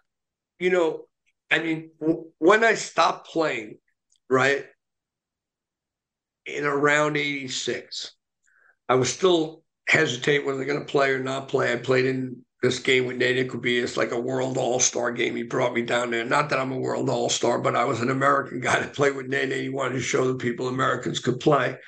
But I started this company, and I said to myself, you know, I used to go in and meet with a marketing company with the front office of a team. And for example, we'd go to Procter & Gamble, or we'd go to Coca-Cola or whatever, and you sit down and you'd make a presentation. And I said, well, the only thing I don't have is the pro team, but I can provide clinics. I can hire professional players to come as, you know, as guest people for their brands. So I started a company that was pretty much did everything the pro teams did, except didn't have a pro team, right? And it was called Soccer Marketing and Promotions. And then I realized that there was a big opportunity in the Hispanic market since I was in Miami. It was obvious. If you're in Miami, you can't even get lunch without speaking Spanish. And so I started a company that was bilingual. It was called Se Habla Football. We speak football, right? So, and we started doing grassroots soccer events at every, I mean, like at every level. And then I was hired by the 94 World Cup people to be a spokesperson. I went around to all the cities, and we did tournaments. We did everything. So I knew that the potential was there. And again, we started off the beginning of this meeting, podcast, talking about how there were little ethnic groups that, you know, the Greeks in Queens and, you know, the Scots down in Kearney, and that how did they get together? Well, now with social media and with Apple TV and with now there's a way to connect those dots, right? So it's just getting bigger and bigger, and it's off the charts now. And so that's the good news. The bad news is some people are just in it for the money. Where back in the day, if you were in it, you were in it because you loved it. You were in it because you had a passion for it. You were in it because it was in your blood. Today, there are a lot of people that are in it just because they want to make a buck, right? But it's okay. Making a buck's fine. I mean, pay to play soccer for the kids, it's a must, right? But you always got to take two things in consideration that unfortunately not everybody does. One of them is this good for the game? And is this good for the people in the game? And those two questions aren't always asked. A lot of people just care, is it good for me? How much money am I getting? And, you know, because it came from a mom-pop shop. So today, it's a multi-billion-dollar happening, right? So I just ask people that are in positions to just keep in mind what is good for the soccer people and what is good for the sport itself. And I think the long run, the health of the sport will be much better. All right, let me wrap up with sort of some more pointed question around that, and then I'll let you promote, of course. And we'll promote the book, of course, before, during, sure, and after all this stuff. So no problem. Thank you so much. No, please. Oh, my God. This has been absolutely cool. So you may be uniquely qualified to maybe have an opinion about this, right? So there are a couple of sort of things that are evolving. You mentioned the $1 billion and all that kind of stuff, and the valuations, and that's just pro sports, which I would argue is maybe, I don't know, maybe nearing a bubble of some sort, because it just seems to keep going up, up, up, up, and soccer is along for that ride. But specifically, there are a couple of interesting dynamics that could change things, right? Or upset the apple cart, shall we say, right? So nobody questions MLS and its growth and the soccer specificity, and 30 teams. Is 30 teams too much? Good question. The USL, you mentioned them before, right? Not necessarily embraced or well-coordinated or even in conversation seemingly anymore with MLS.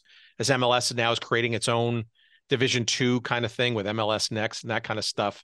Yet you've got some great markets and some great teams in this USL pyramid. But then also, too, you mentioned the second incarnation of the North American Soccer League. I think a lot of people forget the fact that there is still this court case wending its way through the system of the second NASL, challenging the MLS for restraint of trade. Clearly, the NASL doesn't exist anymore in that second go around, but it's still a very lively court case that could. I guess the question in there is, how do you see all these things ending, so to speak? Like, do you, I mean, it doesn't, I don't know how much further the balloon can get inflated. And then also these other issues that sort of, you know, maybe being the greed maybe taking over for the structure and the betterment of the game here in the States.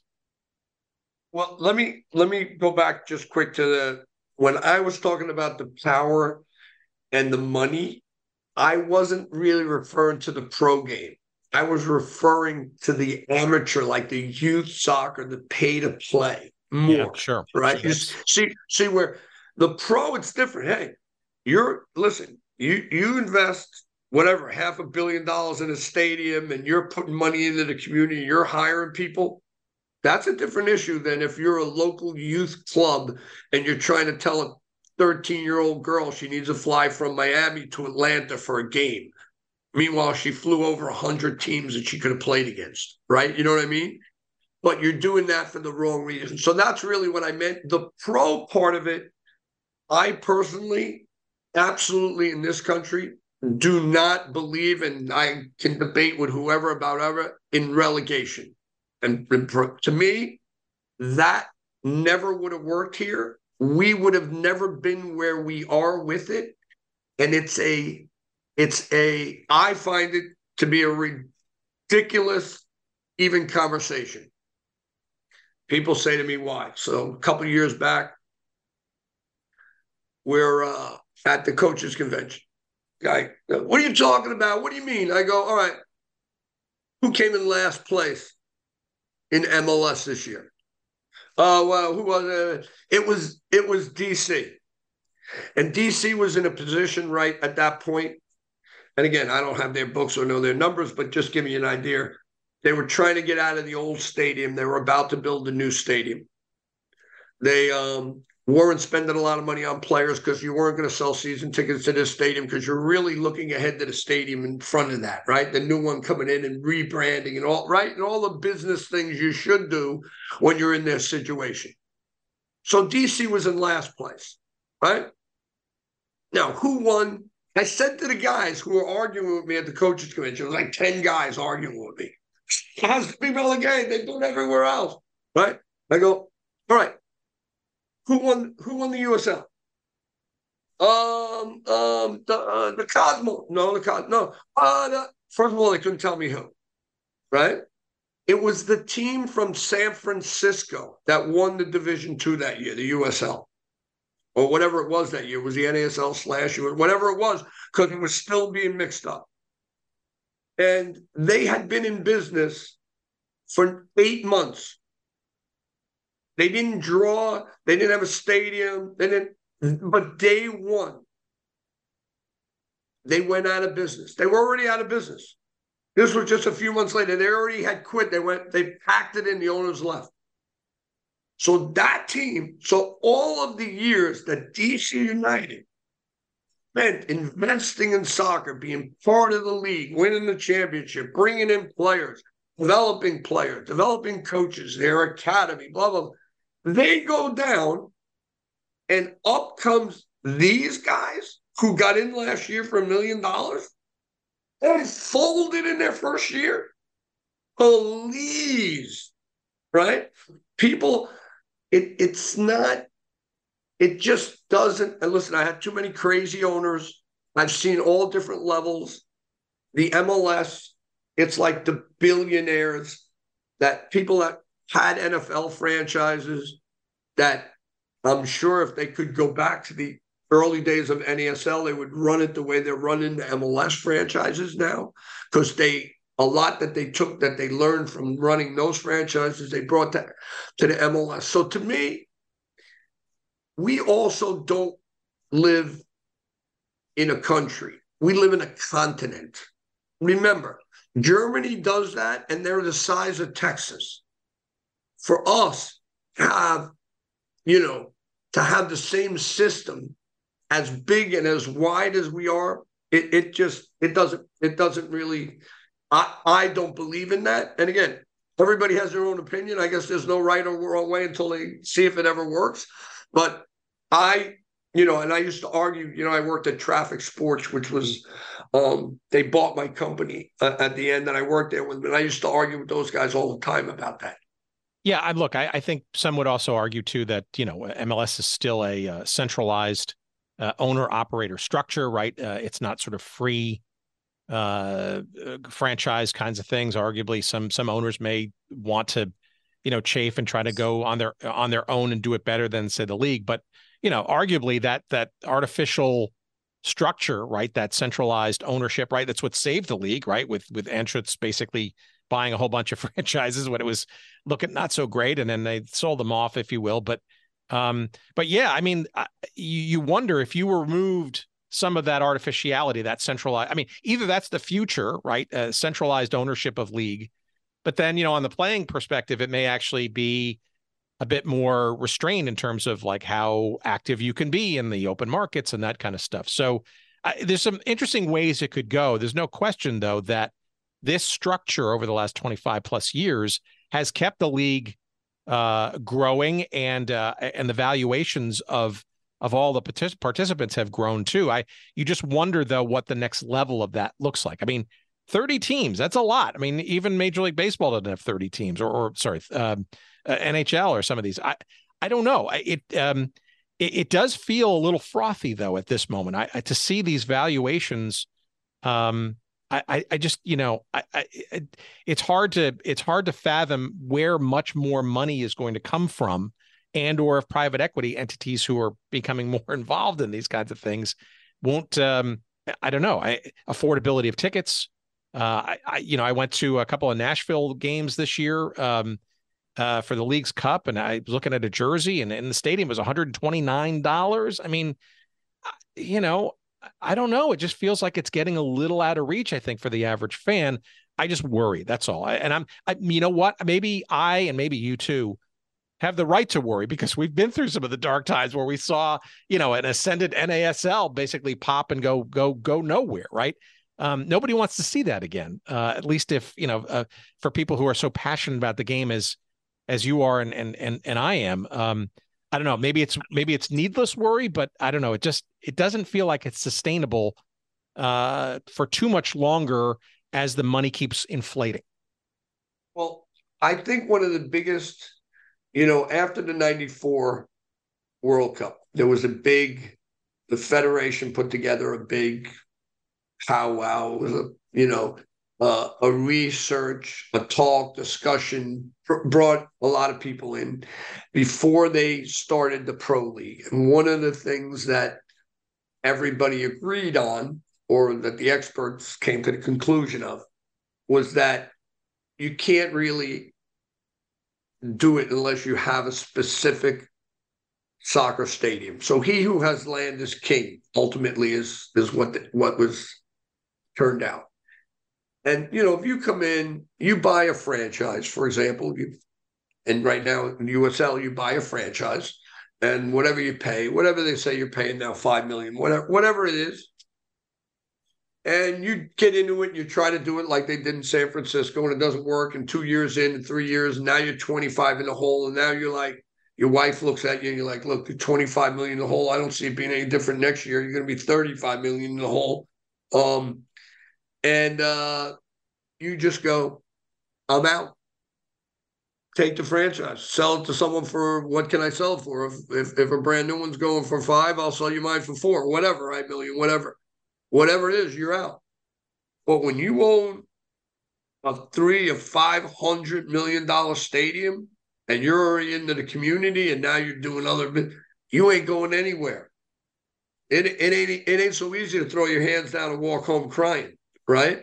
So in a way, they're committed. They're all in. Could the business model change? Yeah, but I don't think it can ever go away again. Well, coming from you, I hope that's right. And it seems like that's a credible way to land this conversation. The good news is that the sport is probably, larger than it's ever been before on all levels. So you'd like to think that at least the root structure is much more solid, should even on the top level or the mid-level, or as the pro game kind of sort of sorts itself out.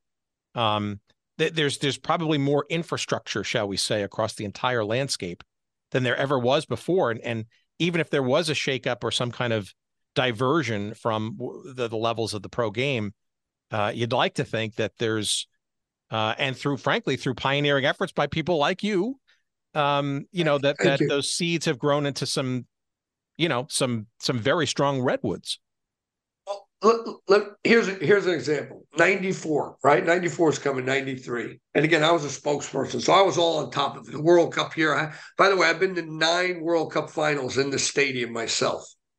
So I'm right before World Cup's coming here in 94, right? There's an article here in the Herald. Are these people crazy? Are they out of their mind? They're trying to sell tickets in a strip. In other words, if you were going to buy tickets in Orlando, you couldn't just buy the Holland-Mexican game. You had to buy all 3 games that were going on in Orlando, right? That's how U.S. Soccer and the World Cup 94 committee decided how they were going to bundle their tickets. You would have thought, I mean, they were like, are they out of their minds? This is Miami Herald. They're educated. And are they out of their minds? Where do they think they are? They're going to be playing in empty stadiums. They're going to wish they had. 24 hours after the initial sale, they sold more tickets than anyone ever did to any event ever to this day, period. Right? We had no, I worked for Coca-Cola. I did stuff for McDonald's. I went all over the place during World Cup. I didn't even come home. I was just out. And in Coca-Cola, I was in the Coca-Cola headquarters in Atlanta on a stage in front of their national sales heads from all over the country, all over the area, right? Like even the zones, Caribbean, whatever.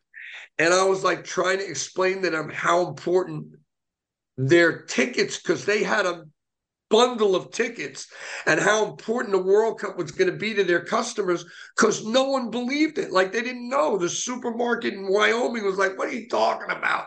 Like, the guy in suburban Long Island was like, what are you talking about? And all of a sudden it came, and we weren't even ready for it. And it hit us. It was now 2026. Oh, everybody's ready. Everybody's going to know. Everybody's going to be aware. People are already trying to figure out how to get tickets. I'm on the committee here in Miami for our venue. And it is going to be off the charts, a shot in the arm for everybody. And can there be a USL and an MLS? Sure, there's going to be different. Should a little town in Wyoming or Birmingham, Alabama or something be able to host a minor league professional soccer team? For sure. And the women's game is going great as well. So, I mean, I just see it going up. I would like the people at the youth level to be a little more realistic about what it takes. But I just see it a really bright future.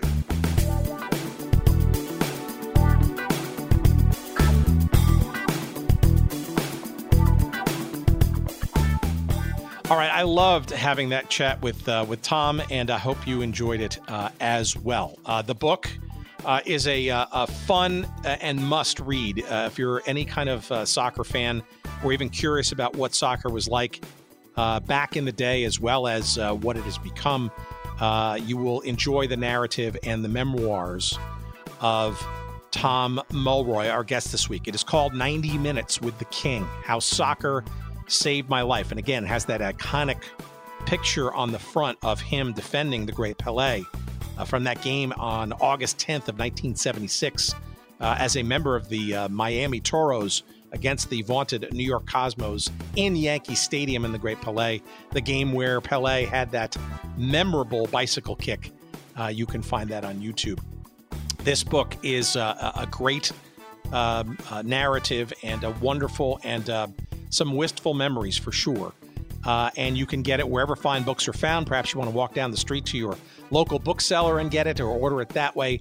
But of course, the most convenient way and maybe the way you can help tip your hat in our general direction with some admiration and a couple of shekels of love, we'd appreciate that, by going to our website at goodseatsstillavailable.com. Just search up this episode number 333 and you will find a convenient link or two or three or seven to this book. You can get it from our friends at Amazon in hardcover and or Kindle versions. And while you're online or on the website, check out all of our other episodes. Tons of great soccer ones for sure. Just a panoply of great interviews and conversations and more to come. The book, by the way, is introduced, forwarded by Shep Messing, another guy we'd love to get on the show. We've had a number of entreaties over the years and somewhat still reluctant, but we'll hopefully get him at some point. We have his book, The Education of an American Soccer Player, sitting on our shelves, just waiting to be discussed in a previous or in an upcoming episode someday, we hope. So let's keep our fingers crossed that that will come into be.